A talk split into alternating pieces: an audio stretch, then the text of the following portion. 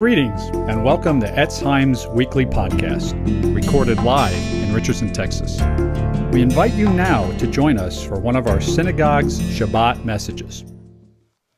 All right. Well, um, it's a pleasure to be here with you all this Shabbat. Hanukkah, happy Hanukkah, Shabbat Shalom. Um, just want to start off with a quick word of prayer. Vinu Shebashamayim, my Father was in heaven. Thank you so much for this day of rest. Thank you so much for this season of your Nissim, your miracles that are not only with our forefathers in those days, but they're with us today. You are the same God yesterday, today, and forever.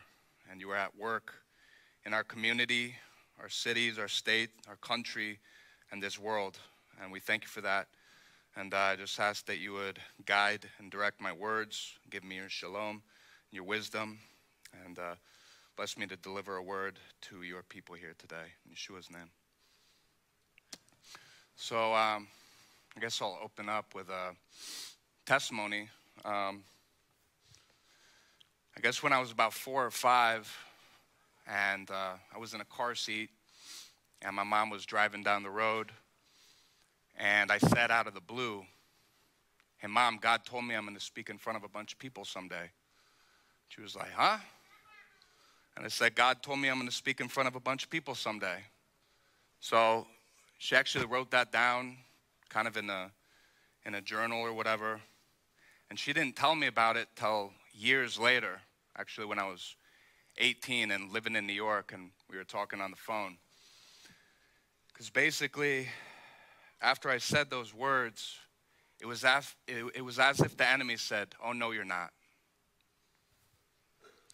And so from that young age, I began having just demonic night terrors and just learning things, things coming into my mind that, that I didn't even necessarily learn elsewhere. It was just the enemy.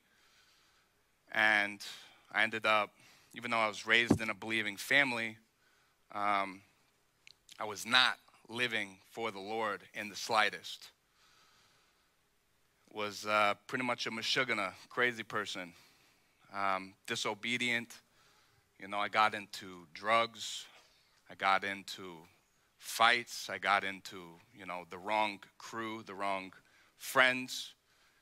And so, in a way, just like we learn about with the, the story of the time of the Maccabees, that God's temple, when they had won their last main victory, and they came into Jerusalem to rededicate the temple. They found the temple, and it was completely desolate. It says that there was actually plants and trees and stuff growing inside the temple. It wasn't being used for worshiping God, it was just desolate. And that's kind of how my life was for a period of time. And uh, I think we all can go through that especially when we're younger. You know, we might be raised by wonderful, believing parents, but yet we have to actually find God for ourselves. He can't just be the God of my forefathers or the God of my parents. He has to become my God. He has to become your God. You have to make that decision yourself. And uh, so I'm just grateful to be up here. You know, not that this is just a one time fulfillment of God's calling, but um, you know, I used to teach every Shabbat at a different congregation, and then this is a this is leading into another um, testimony for right now. So, I was teaching at another congregation, and I I loved it there, um, like a, a home group, kind of smaller. You know, I knew everyone, and uh, but my wife, um, she didn't really feel at home there. So when we we actually got married in, in New York in Brooklyn because I was there for yeshiva some years ago. So then we ended up moving back here, and I wanted to go back to that congregation. And she really didn't feel at home there, and I was kind of bothered by that. But um, I ended up having a friend here, Kalev, who I got into security with, and had some other friends here. And Mary had some, my wife had some friends here, so we decided let's let's give EC a try. So we started coming here, about a year ago, a little over a year ago now.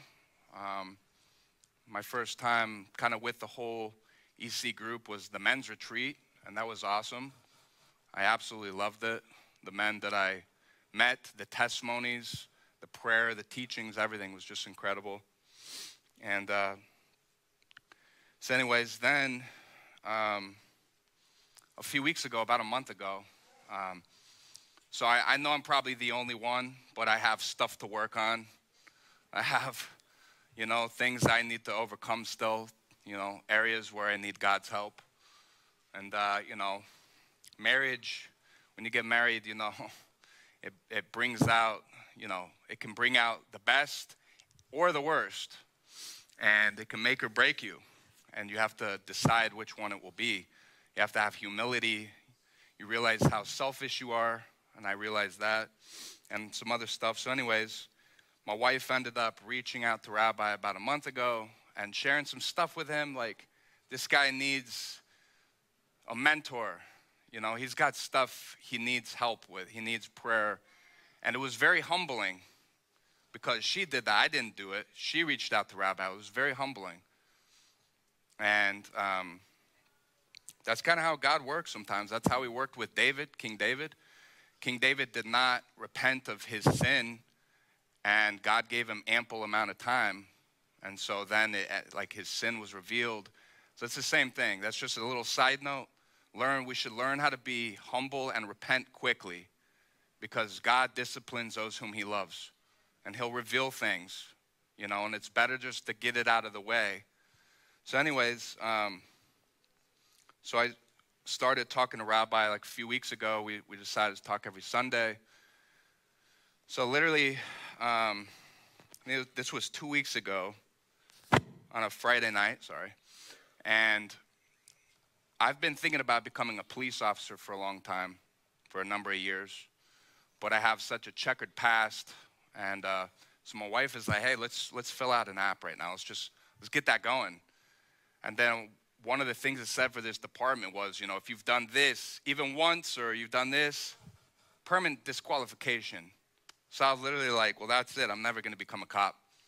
And that was kind of heartbreaking because it's been in my heart for a long time. So we just prayed about it. I was pretty down about it. And literally two mornings later, I'm talking to Rabbi for our first chat. And he ends up saying, hey, you know that I know a person that's in charge of the academy. That was pretty mind blowing. And literally the next day, on Monday, I'm already talking to the guy. And he asked me, you know, about your past. What are you worried about? And so I shared with him. And uh, I thought it was going to, you know, basically take my opportunity to ever become a cop. But he said he, you know, I ended up meeting him a few days ago, and he, he ended up saying that his, his, my story reminds him of his story.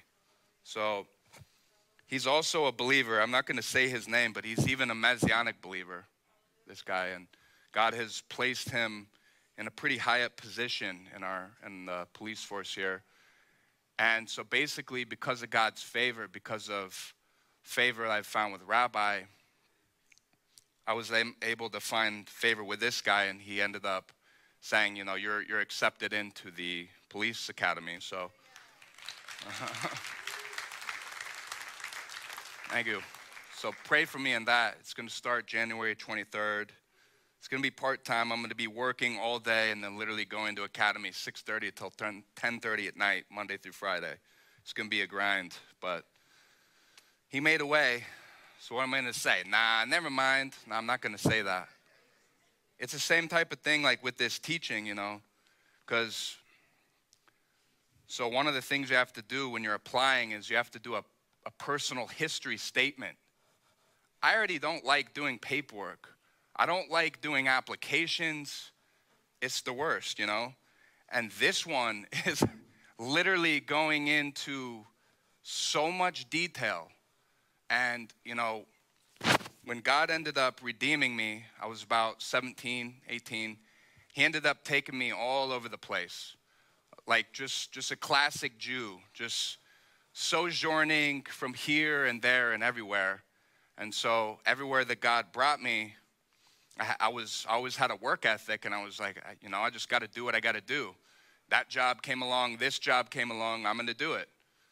So trying to do my work history and you know where I lived and everyone I lived with, it was uh, pretty difficult. And you know, then some of the, the, the specific questions: Have you ever done this, or have you done this in the last ten years, or the last seven years, or the last three years, or ever?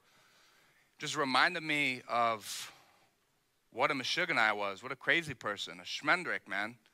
You know, it just reminded me of that and was pretty humbling. And uh, it's just a reminder of God's grace in my life. And, you know, if someone with a past like me can get in and find favor, you know, and that's the beautiful thing is that God had been lining all this stuff up.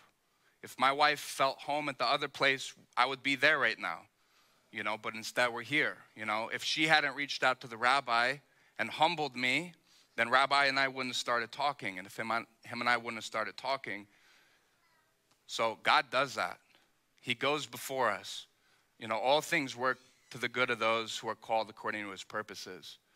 So, you know, there might be things in your life that look, that, that don't necessarily look good, or maybe they're, they're harmful, or they hurt, or they're stressing you out, but God is going to use those things. He is using those things. And so, you know, I'm just here to encourage anyone who's kind of in a similar situation that God makes a way where there should not be a way. He makes the crooked places smooth, right? He makes the, he just, he opens doors that no man can shut. That's what God does. He's so worthy and of our, of our love and of our lives, of our devotion, of our dedication. And so, you know, that's what this, this feast is about. It's Chanukah. And Chanukah means dedication as we've learned. And, you know, I was going to go into a little bit of the, the history, just a few little points.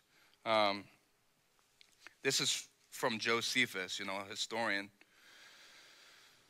So basically, there's a. Oh, sorry. Not used to having this thing on.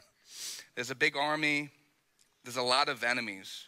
And the thing is, is that the enemies of, of Judas, of Yehuda, of the Maccabees, it was not just from the Macedonians or the Greeks. In fact, they actually fought battles against some of the, Samaritans, their own people. And it, it, it even says that some of the Jews joined with the Samaritans and fought against the Maccabees. The Maccabees had to fight their own brothers. Then they, they, were, they fought against Syrians. They fought against a multitude of different forces. So it was just incredibly miraculous that, that they were able to withstand all these different battles and stuff. And basically, you know, these the Jews who ended up joining these enemies, they were people who were completely assimilated. They were completely comfortable with the life that, that the Greeks, that the Macedonians had brought and ushered in to the land, you know, which was a life completely devoid of following the one true God. It was a life stripped of holiness. It was a fleshly and carnal life. And many, many of God's own people became comfortable with that. And when they had some of these religious fanatics, these people that wanted to bring God and the Torah and holiness back in, they had an issue with that. And so I, I, I kind of forgot about this and was reminded as I was going through this. But it says, Upon which Judas met him, and when he intended to give him battle, he saw that his soldiers were backward to fight because their number was small and because they wanted food, for they were fasting. He encouraged them and said to them that victory and conquest of enemies are not derived from the multitude in armies, but in the exercise of piety towards God, and that they had the plainest instances in their forefathers, who by their righteousness and exerting themselves on behalf of their own laws and their own children had frequently conquered many ten thousands. For innocence is the strongest army. That was Judas here, that was the leader. That's a really interesting thing right there that he that I ended with right there. For innocence is the strongest army. Innocence, you know, if if if you get brought to court and it was found that you were innocent, it means that you you were shown to have not broken the law. So that basically means walking in obedience.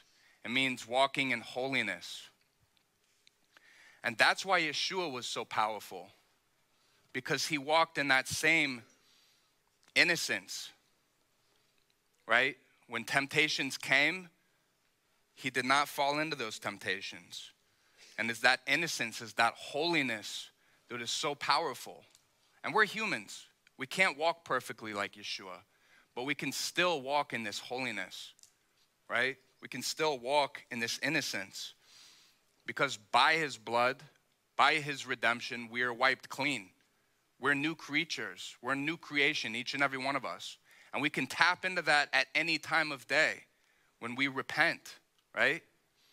And turn back to him. We can walk in that. There's another thing here. It says,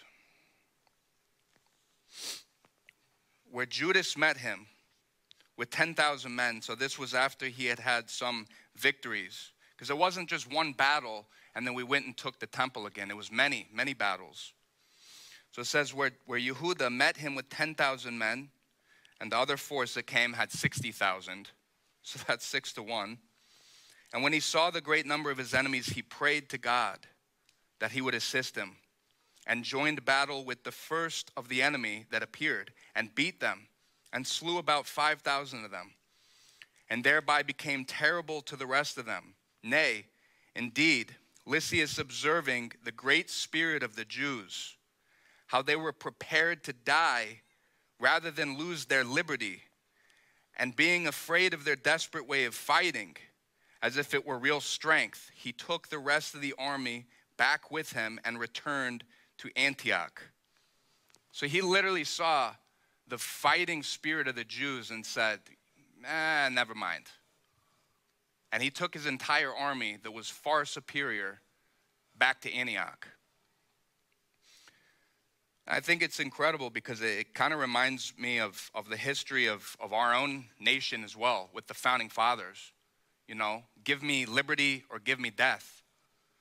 You know, these these Jews were prepared to die rather than lose their liberty because this force that was in the land made it almost impossible to worship the one true God. And this force of people were Jews who could no longer live that way. They couldn't live that way. And so they decided to rise up against this enemy so that they could retake their liberty to be able to worship the one true God once again, right? So they end up. Here's when they came in after their after their great um, victory. It says, "When therefore the generals of Antiochus's armies had been beaten so often." Judas assembled the people together and told them that after these many victories which God had given them, they ought to go up to Jerusalem and purify the temple and offer the appointed sacrifices. But as soon as he, with the whole multitude, was come to Jerusalem and found the temple deserted and its gates burnt down, and plants growing in the temple of their own accord, on account of its desertion, he and those that were with him began to lament and were quite confounded at the sight of the temple. So they had to come in and clean up the temple, rebuild the walls, do some weeding, pull the weeds out of the temple, right? So after all this, it says, Now Judas celebrated the festival of the restoration of the sacrifices of the temple for eight days and omitted no sort of pleasure thereon. But he feasted them upon very rich and splendid sacrifices and he honored God and delighted them by hymns and psalms. Nay, they were so very glad at the revival of their customs when, after a long time of intermission, they unexpectedly had regained the freedom of their worship. that they made it a law for their posterity that they should keep a festival on account of the restoration of their temple worship for eight days. So that's kind of a little bit of a recap on the, the story of Hanukkah, right? And I think that spiritually, wow, we can all kind of go through this. Even myself in this season, I feel like kind of the past few years, every time Hanukkah comes around, it seems to be the perfect time. You know, maybe I've become a little bit lax and I haven't been praying as fervently, haven't been studying, whatever it might be. It's always a wonderful time to be mindful of rededicating ourselves to our loving God. And it's not always easy, kind of like with this with this teaching. You know, Rabbi reached out to me a few weeks ago and asked me if I would do this. And I said, sure, you know. No thought to it. It's just if God calls you to do something, you do it. Like when Isaiah, you know, he says, Hineni shlacheni. Here I am, send me. That's how we all need to be. When God calls us to do something, we say, Here I am, send me right? Because I'm here to tell you that this past few weeks, especially with this whole thing with the, the police academy coming into the midst, midst of it, I mean, I was filling that thing out for a week. Like every night, it, it was very intense. And just that feeling of pressure and stress because there was a deadline on it. On top of this, you know, because I haven't I haven't done teachings for for for a while, especially not in front of uh, such a big, beautiful crowd as yourselves, and so. I had stress. It didn't make it easy. Just because I said yes, just because I've taught before, did not make this easy. Right? And God oftentimes calls us to do things that are not comfortable. Our flesh doesn't like doing what God is calling us to do these men, the Maccabees, they could have just kept living, you know? They could have just kept living the life that everyone around them was living. You know, maybe they could have little home groups or something. Everything's going to be okay.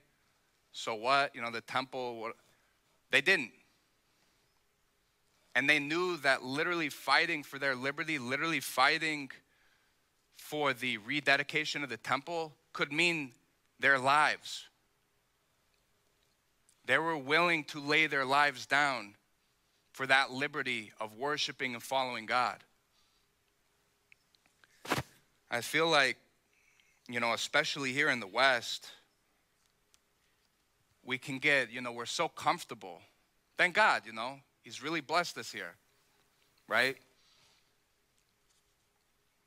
But there's a, you know, throughout the book of, of Judges, right? Every time the people of Israel would have these extended years of peace, of shalom, right? And they became so comfortable, so complacent that they stopped following the Lord.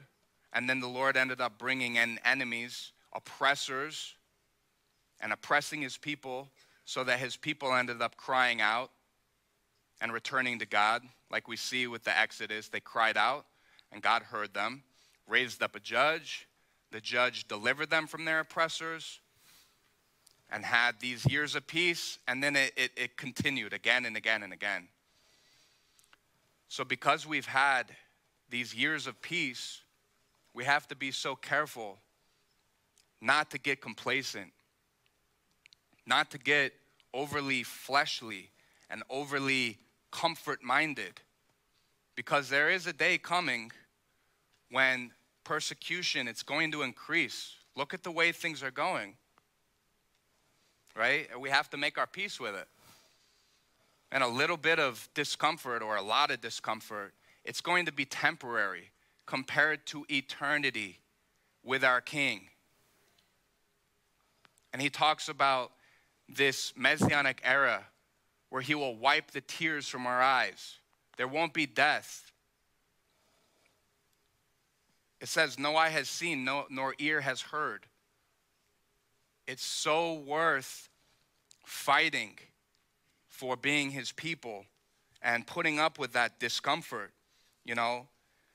There's places around the world where following God is like basically a death penalty. Imagine that. If meeting here today and we could have some people coming through here and lighting us up because we're gathered in His name, how many of us would be here? You know? This is how serious we got to be about our walk with God. Because I know that in my prayer life, I was very serious about unrighteousness. I did it really good. You know, I, I walked in sin and all that with my whole heart. And God is so worthy of us following with our whole heart and soul and strength. The amount that He loves us, you know, sometimes I, I, I don't really understand it. I don't really know what, what does He want with me? Why does He love me? You know, and I'm starting to get a little bit of a glimpse of it through my, my own son. This is his first Hanukkah. You know, he's a little over five months. He hasn't said anything, he hasn't done anything, but yet I love him so much. You know, and then I know other parents, like when your, your little baby grows up and now he starts giving you problems, like I gave my parents. But yeah, my parents, they never gave up on me. They always loved me through all of it. And in the same way, that's God's love for us. We just got to be reminded that, that His love is so immense it's much greater than, than the love of, of parents for their children or family members. So, my teaching is really about, you know, it's called the fight for dedication. Because being dedicated to the Lord is something we have to fight for, we have to be disciplined. So I'm going to open up with the first slide, which is Matthew 11 12 says, And from the days of Yochanan Hamatbil, John the Baptist, until now, the kingdom of God, of heaven, suffers violence, and the violent take it by force. It's not necessarily like a violence like we're thinking of here, but it's the fact that to enter into God's kingdom, to be a part of his kingdom, we have to take it with force. We have to take it with energy. Because otherwise, you're just being lukewarm. You're being lazy. That's not, and, and you know what the scripture says about being lukewarm? He will spew, he will spew you out of his mouth. We can't be lukewarm. We got to take it with, with force, with energy, with tenacity, with love. That's how we enter into his kingdom not half heartedly. You know, we know that the scriptures talk about a man who prays half heartedly, his prayers aren't going to be answered. Next one, 1 Corinthians 6 19 through 20 says, Or do you not know that your body is the temple of the Ruach HaKodesh who is in you, whom you have from God? And you are not your own for you were bought at a price.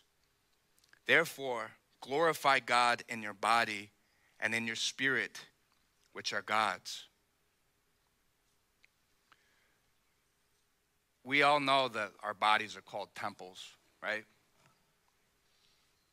And I've been through it, like I said, where my temple, my body, my life, it was like the way that that the Maccabees found it. It was desolate, with overgrowth, it was defiled, it was not being used in worship of God. Prayers, you know, sacrifices of, of, of the lips were not being offered up. His word was not being spoken of. We can all go through this. And so that in this season, we're called to rededicate, retake our lives and devote and dedicate them to God, right? It says, You are not your own. We've been bought at a price. You know, it's, it's to the point of, you know, if you want to commit some kind of sin or something, You should literally say, I don't even have the liberty to commit that sin. I don't belong to myself anymore. I belong to my God who redeemed me. Therefore, glorify God in your body and in your spirit, which are God's. As I was saying, Hanukkah means the dedication, right? So we should dedicate ourselves and give ourselves over to the Lord fully as soldiers of Mashiach. Being dedicated to something means that we ignore things that distract us from what we're dedicated to. We see this with certain athletes. We see this with people, maybe, you know, some of you experience this if you're, you're in school and you're trying to achieve something and you're dedicated to that thing. You know, you got a project tonight and your friends are like, hey man, you know, we're going out to the bar. We're going to go have a good time, get some drinks, have some good food. That's tempting. But because you're dedicated and you're devoted to your project or to your calling or to the sport that you're in, you say, hey man, as much as I would love to do that, I can't. I've listened and, and read a, a number of books of like successful people. And this is one of the big things that they all harp on is learning how to say no. Learning how to say no. You know, when, when we're little kids, we have no problem with saying no. Then we grow up and then we forget how to say no. We, we, don't, we don't know how to say no to things that are not good for us. We got to get better at that. And so that's a big principle of, of being successful is learning how to say no and learning how to be devoted or dedicated to that thing that you're trying to achieve or that thing that you're trying to become. You know, like when I get into the, the academy, it's going to be 6.30 to 10.30 every night. I'm not going to have a social life. I'm not going to even get to see my son very much. But we prayed. We asked the God, if this is part of your calling over my life, it's going to happen. And now that it has happened, now I have to walk in the obedience, and it's not going to be easy. But I'm going to walk in that obedience. So, we've all heard the name, used the name, sang the name Adonai Tzvaot, right?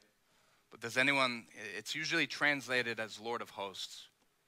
But actually, Tzvaot is plural for Tzava, which is army. So that term there is actually Lord of armies. Lord of armies. So on one of my next slides, we got 2 Timothy 2 3 through 4. It says, You therefore must endure hardship as a good soldier of Yeshua Messiah.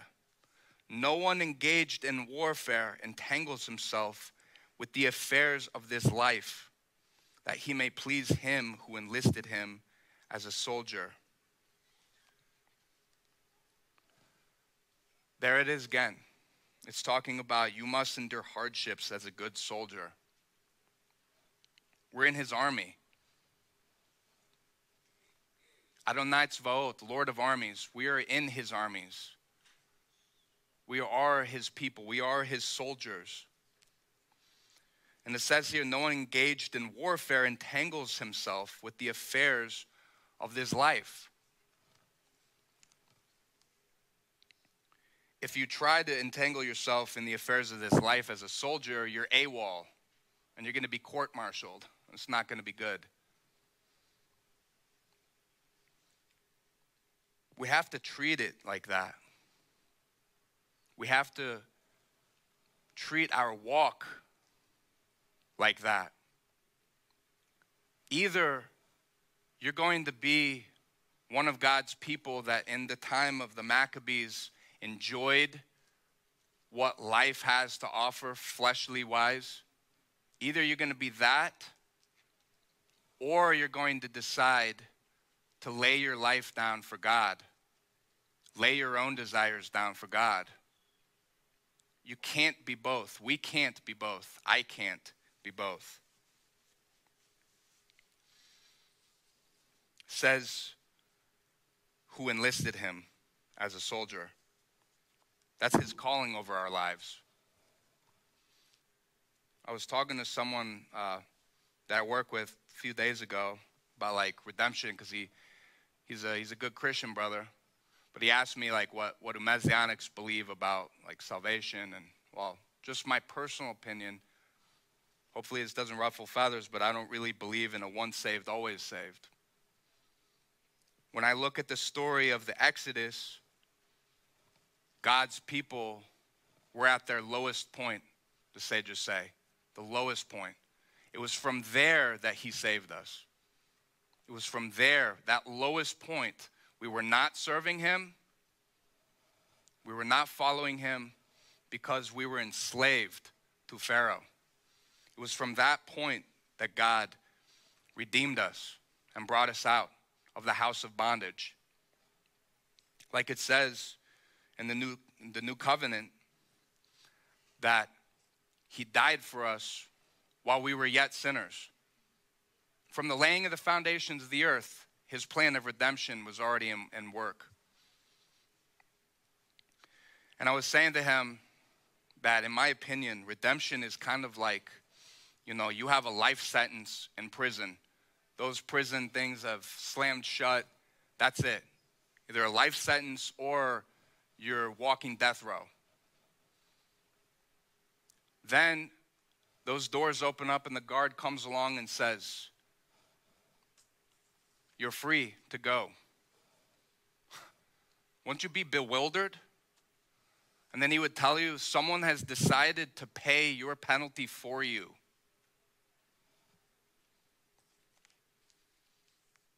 And then all he asks of you is, Go and sin no more. In other words, go and don't do the things that landed you in here in the first place. That's his redemption. Because even though the people of Israel were redeemed out of Egypt, many of our people fell in the wilderness because they were not walking in the redemption. They thought, okay, now we're free, we can do whatever we want. That's not how it is. And in my opinion, our salvation is the same way.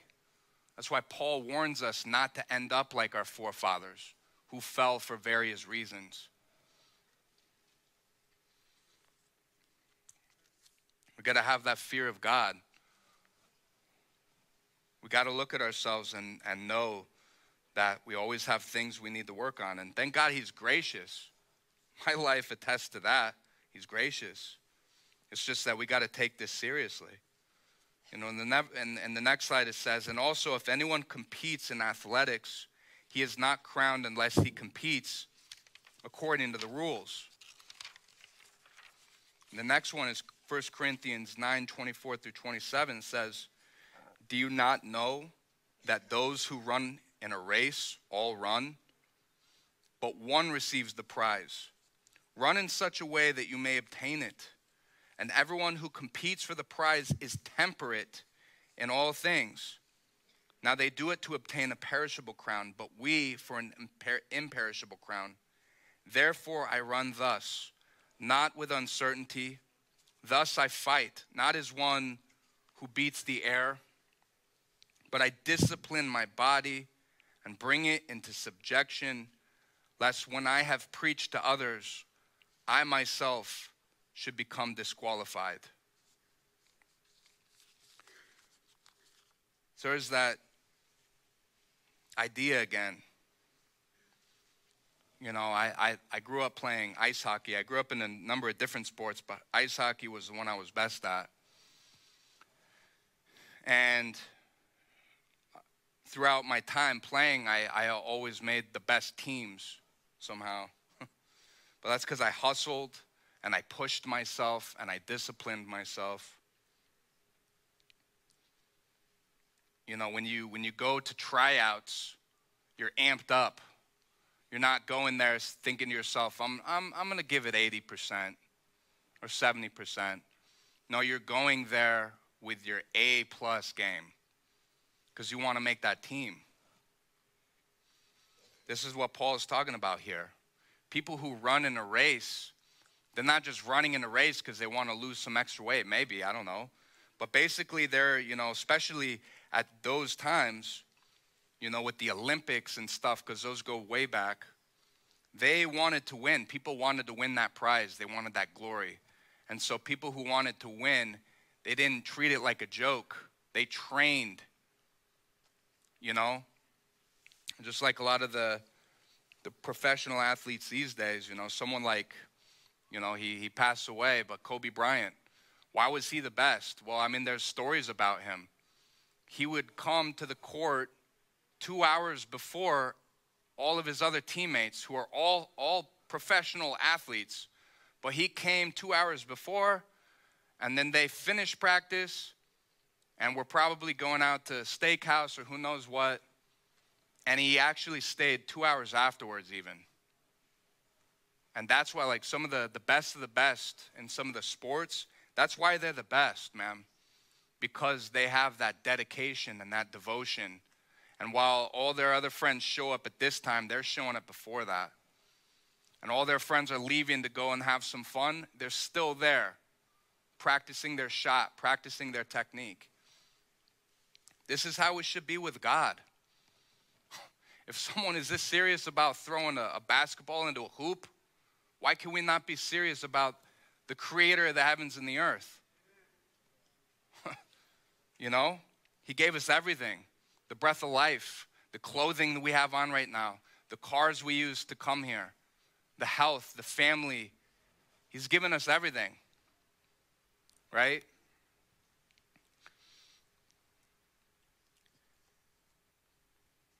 It's, it's, he's so worthy we should push ourselves to get into His Word, push ourselves to pray. You know, and we all we all have we're all here. We're all believers. You know, we can look. We should never compare ourselves to anyone else. But just like someone like Kobe Bryant, you know, he was in the pros, but he didn't just look at his friends and say, "Oh, they show up at this time and leave at this time, so that's what I can do." But he pushed himself. As we look at our, ourselves, and our brothers and sisters, you know, maybe we know someone that prays this much or does this much. We should push ourselves to even go beyond that.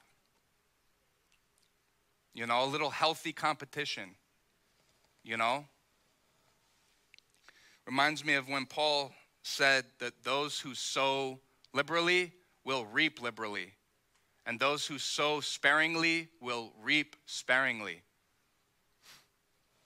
That's talking about the everlasting reward because Yeshua said he's coming with a reward to reward each man according to his deeds. What is your reward going to look like? What's mine going to look like? Are we going to reap liberally or are we going to reap sparingly? You should ask yourself this question How much are you doing for the kingdom? Right? I used to think about it like, you know, in a, in a way, it's, it's like uh, investing in our heavenly future when we do these things for God. Because again, He said He's coming to reward each man according to his deeds. That's not why we do them. We do them because we love Him. We do them because good deeds are good for others and it blesses others we do them out of obedience. But at the same time, you know, we're, we're encouraged in many places in the scriptures to add to our good deeds, you know, to, to walk in the fruits of repentance. So when we, we do more for God, it's a blessing. And again, we're not doing it like, oh, yeah, you know, I'm just investing in my heavenly future. It's not why. But just think about it. What's your heavenly future going to look like? Your retirement, your heavenly retirement, what's it going to look like? You know, like it's like people who are saving up for retirement. When you retire, are you going to have this much saved up? You know, you're barely getting by. Can't really afford to, to buy, you know, the grandkids Hanukkah gifts. You know, you're like, I just barely got by. Or are you going to have a beautiful, comfortable retirement. Anyways, He talks about here, he says, But I discipline my body and bring it into subjection. This is something that, you know, I, I, I've, got, I've gone through seasons where I was very disciplined and seasons where I was not disciplined at all. I don't think that discipline comes easy to anyone, but it requires that initial decision, right? And then the longer that you are disciplined, you pick up momentum, whatever it might be about. But a lot of times, you know, when I run into issues, it's because I'm not disciplining my body. I'm not bringing it into subjection. I'm giving my body what it wants too much, especially when my body wants something that is literally breaking God's word or His Torah or His ways. It's not good for me. But guess what? I don't discipline my body and I don't bring it into subjection. And that is when I sin. it's a choice we have to make. You know, these past seasons of my life, you know, I know like I haven't been fighting. I wasn't fighting these things. And therefore, I was having all these different issues. We literally have to make the decision to fight. I would like to do this right now, but I'm going to fight that urge. I'm going to fight that temptation and choose God instead. This is something that we can develop. And it doesn't mean it'll come overnight because it doesn't.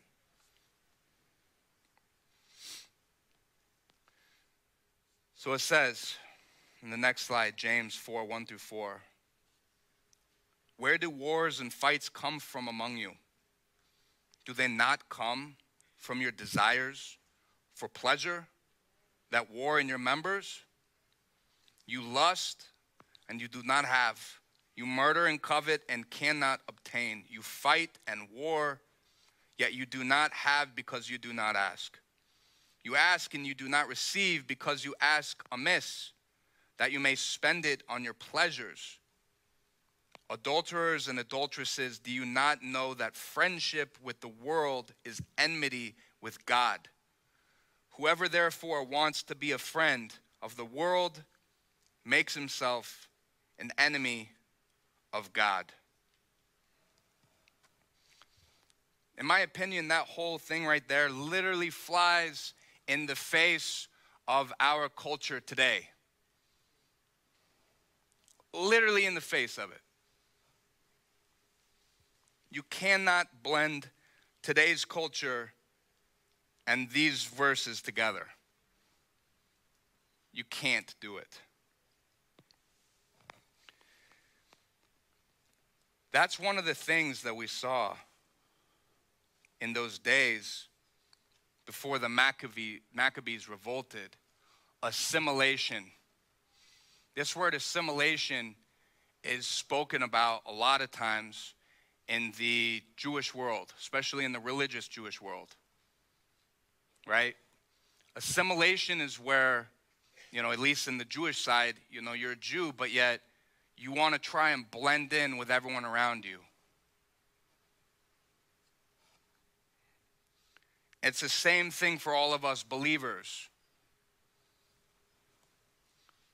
Assimilation, I see it happening a lot in our body. We can't have it. Assimilation is where you want to fit in with a group or you want to fit in with some friends. You want to strip yourself of holiness. Because what is holiness? It's being set apart. And human nature is to blend in. Human nature doesn't like sticking out. Human nature doesn't like being separate or holy because it's easier not to be.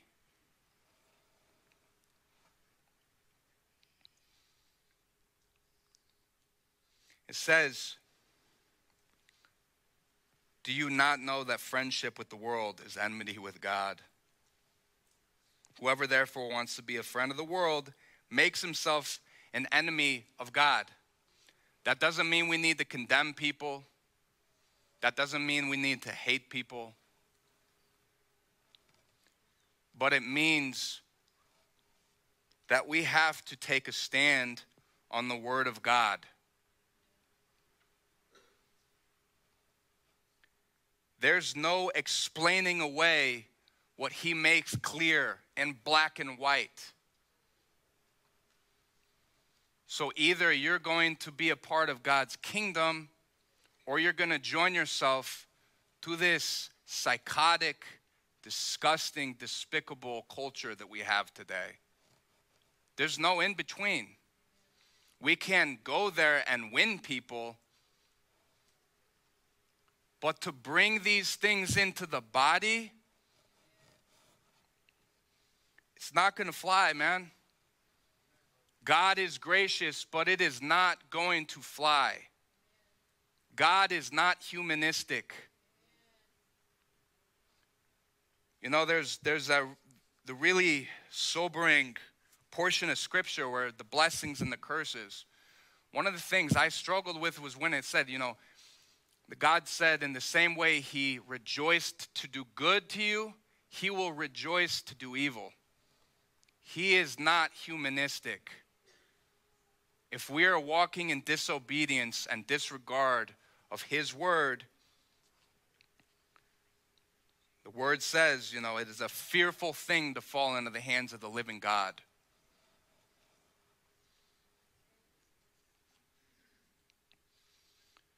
I just see so much stuff creeping into the body. In the Jewish side, the Christian side, the Messianic side,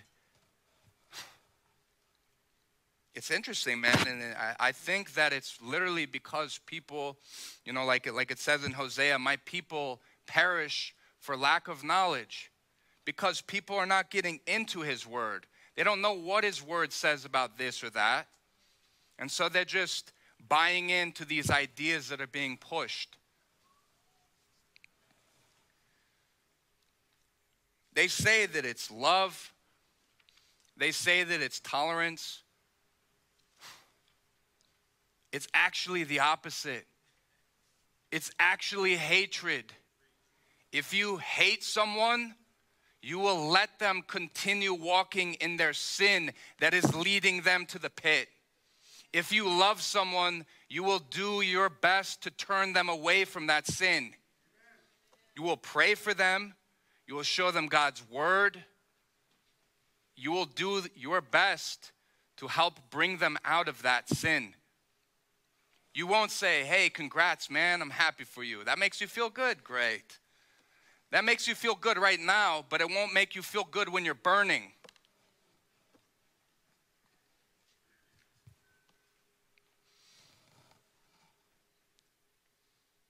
We got to love people enough. We got to love people. I mean, you know, God doesn't desire for anyone to perish. But when we when we have friends or brothers and sisters and they're walking in certain stuff, man,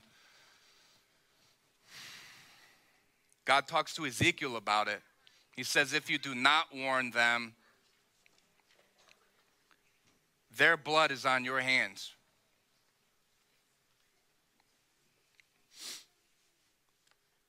The next slide says, traitors, headstrong, haughty, lovers of pleasure rather than lovers of God. 2 Timothy 3 4.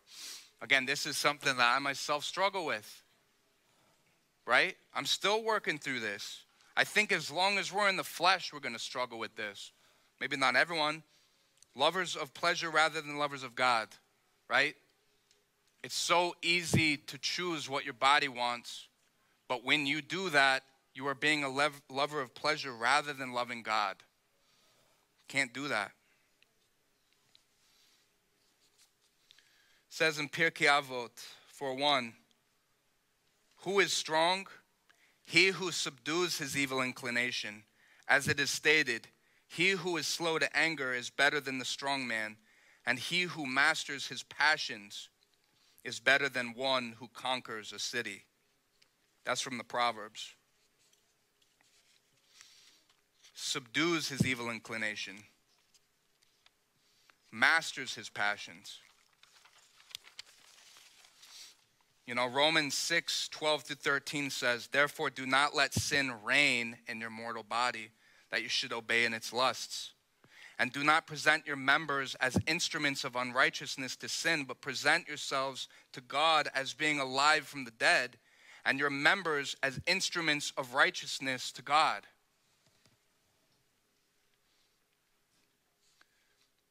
It says in Genesis 4 7 in the next slide if you do well, will you not be accepted? And if you do not do well, sin lies at the door and its desire is for you, but you should rule over it. In the Hebrew, it says it differently. It actually says more like, if you improve yourself, will you not be forgiven? Because none of us are perfect, and God's not expecting perfection.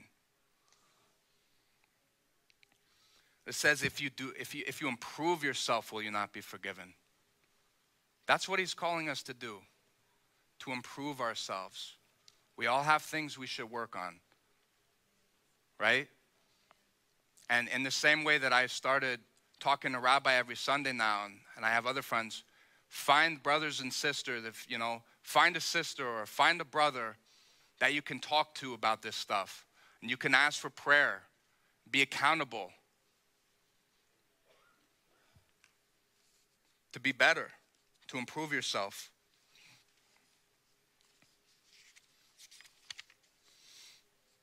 You know, we know the, the verses from Ephesians about putting on the full armor of God, right?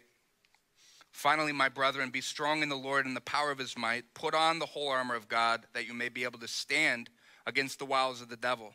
For we do not wrestle against flesh and blood, but against principalities, against powers, against the rulers of the darkness of this age, against spiritual hosts of wickedness in the heavenly places.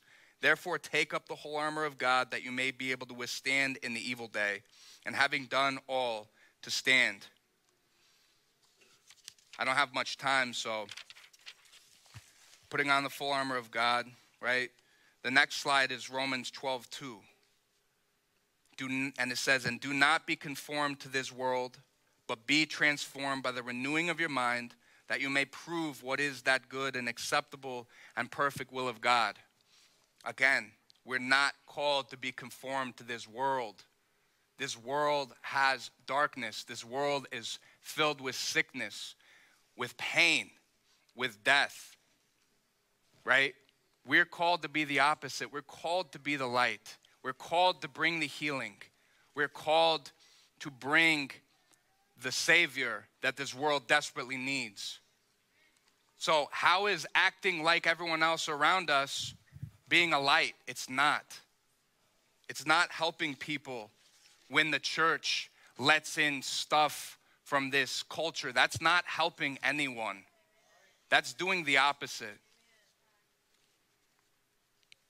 Says, When you come into the land which the Lord your God is giving you, you shall not learn to follow the abominations of those nations. Again, we're not called to be like today's culture. We're called to be like God's culture, God's word, God's ways, God's Torah, God's kingdom to come. That's what we build our life on. And anything outside of that, we don't walk in that. We stay away from that. We don't look at the people around us and say, "Oh, what are they what are they doing? Hey, maybe they have some good ideas." no. No, they don't have good ideas. In fact, no humans have good ideas. Only God's word has good ideas. We're the same as anyone else without that holiness. That's what sets us apart. And it says, Do not be unequally yoked together with unbelievers. For what fellowship has righteousness with lawlessness? And what communion has light with darkness? And what accord has Mashiach with Belial? Or what part has a believer with an unbeliever?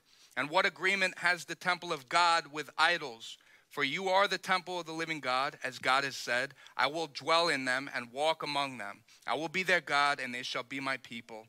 Therefore, come out from among them and be separate, says the Lord. Do not touch what is unclean, and I will receive you. It's a Time right now? All right. Wow. Didn't even get to get through uh, talking too much. All right. Uh, well, I guess the worship team can come up.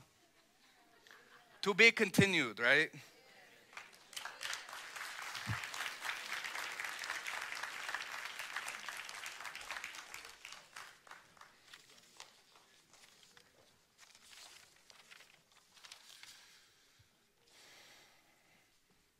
One of the things I was going to show before I start praying, maybe some of you have seen it. There's a, there's a picture of a Hanukkah menorah, Hanukkah, in the window. There it is. This is a real picture. You see what's in the background?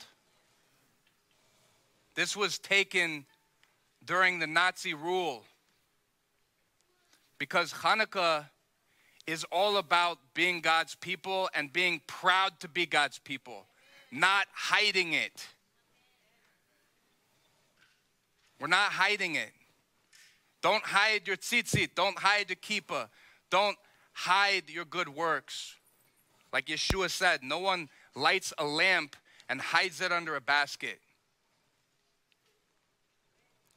We should let our worship, we should let our good deeds, we should let our prayers, we should let our encouragement of those around us be made manifest. Don't be ashamed. it's the people that aren't walking with God right now that are going to be eternally ashamed.